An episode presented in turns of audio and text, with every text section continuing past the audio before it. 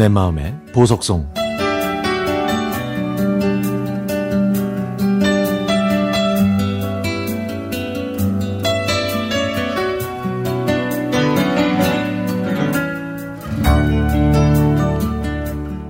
주말인 줄도 모르고 시골 집에 전화를 걸었습니다.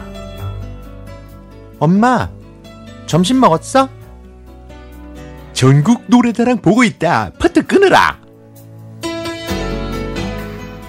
아이 딸내미보다 전국 노래자랑이 더 좋으신 건지 일요일 정원 뉴스가 끝나고 12시 10분이면 엄마는 텔레비전에서 시선을 좀처럼 떼지 못하셨습니다.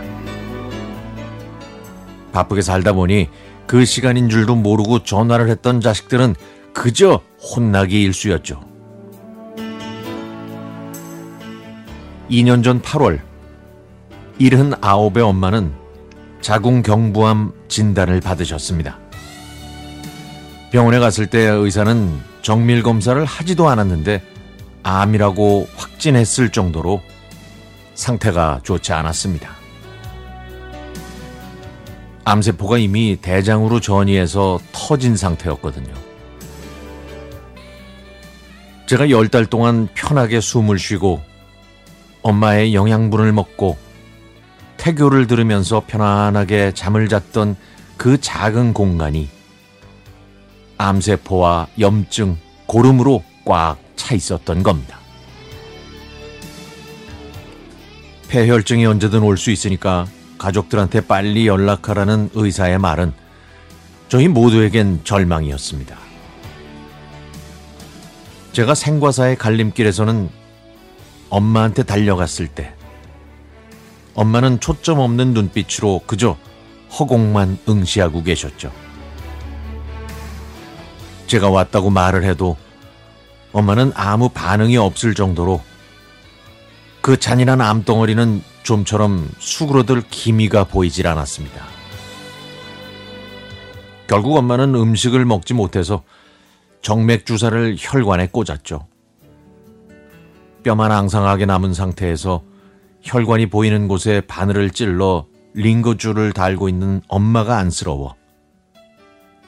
저는 엄마가 좋아하시는 한 많은 대동강이나 단장의 미아리 고개 같은 노래를 들려드렸더니 엄마는 하염없이 눈물을 흘리셨습니다. 고된 시집살이와 건설 현장 노동자, 노동자의 아내로 오남매의 엄마로 살아오시면서 힘들었던 인생이 생각나셨는지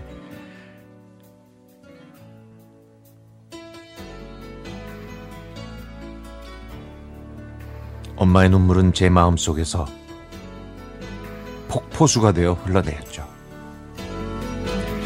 엄마의 상태로 수술이 불가능했습니다. 선택의 여지가 없는 상황에서 엄마는 힘들다는 장루 수술을 했는데요. 마약성 마약성 진통제가 들어간 다음부터는 극심한 망각 증세 때문에 엄마는 당신의 나이도 기억하지 못했습니다. 어느 날엔 엄마 옆에서 고통받던 50대 환자가 엄마, 엄마 하면서 돌아가신 친정 어머니를 애타게 찾았는데 그 소리에 힘없이 누워있던 엄마는 와! 라고 대답하신 적도 있었죠. 하지만 세월은 잘도 흘렀습니다. 조금씩 줄어들던 암세포는 1년이 지나 다시 고개를 치켜들었는데요. 마약성 패치가 붙여지고 신경 안정제로 겨우 버티던 엄마의 고통을 그 누구도 대신할 수 없는 상황이었지만 그래도 엄마는 일요일 오후 12시 10분에 시작하는 전국 노래자랑만큼은 꼭 챙겨보셨습니다. 그리고 그 해 가을 엄마는 행복해라 이 한마디 남기시고 조용히 눈을 감으셨습니다. 엄마 하늘나라에서도 전국 노래자랑이랑 가요 무대 잘 보고 계세요? 거기선 아프지 마시고 저희 오남매가 다복하게 살아가는 모습 지켜보세요. 제 인생 소풍이 끝나는 날에 달려갈게요. 그때 엄마가 궁금해 하시던 얘기 다 모두 들려드리고 포근히 안아드릴게요.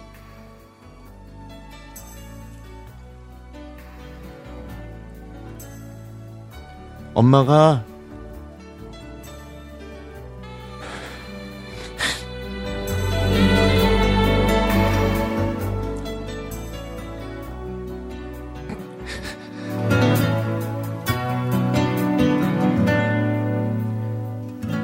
엄마가 내 엄마여서 내가 엄마 딸이라 행복했습니다.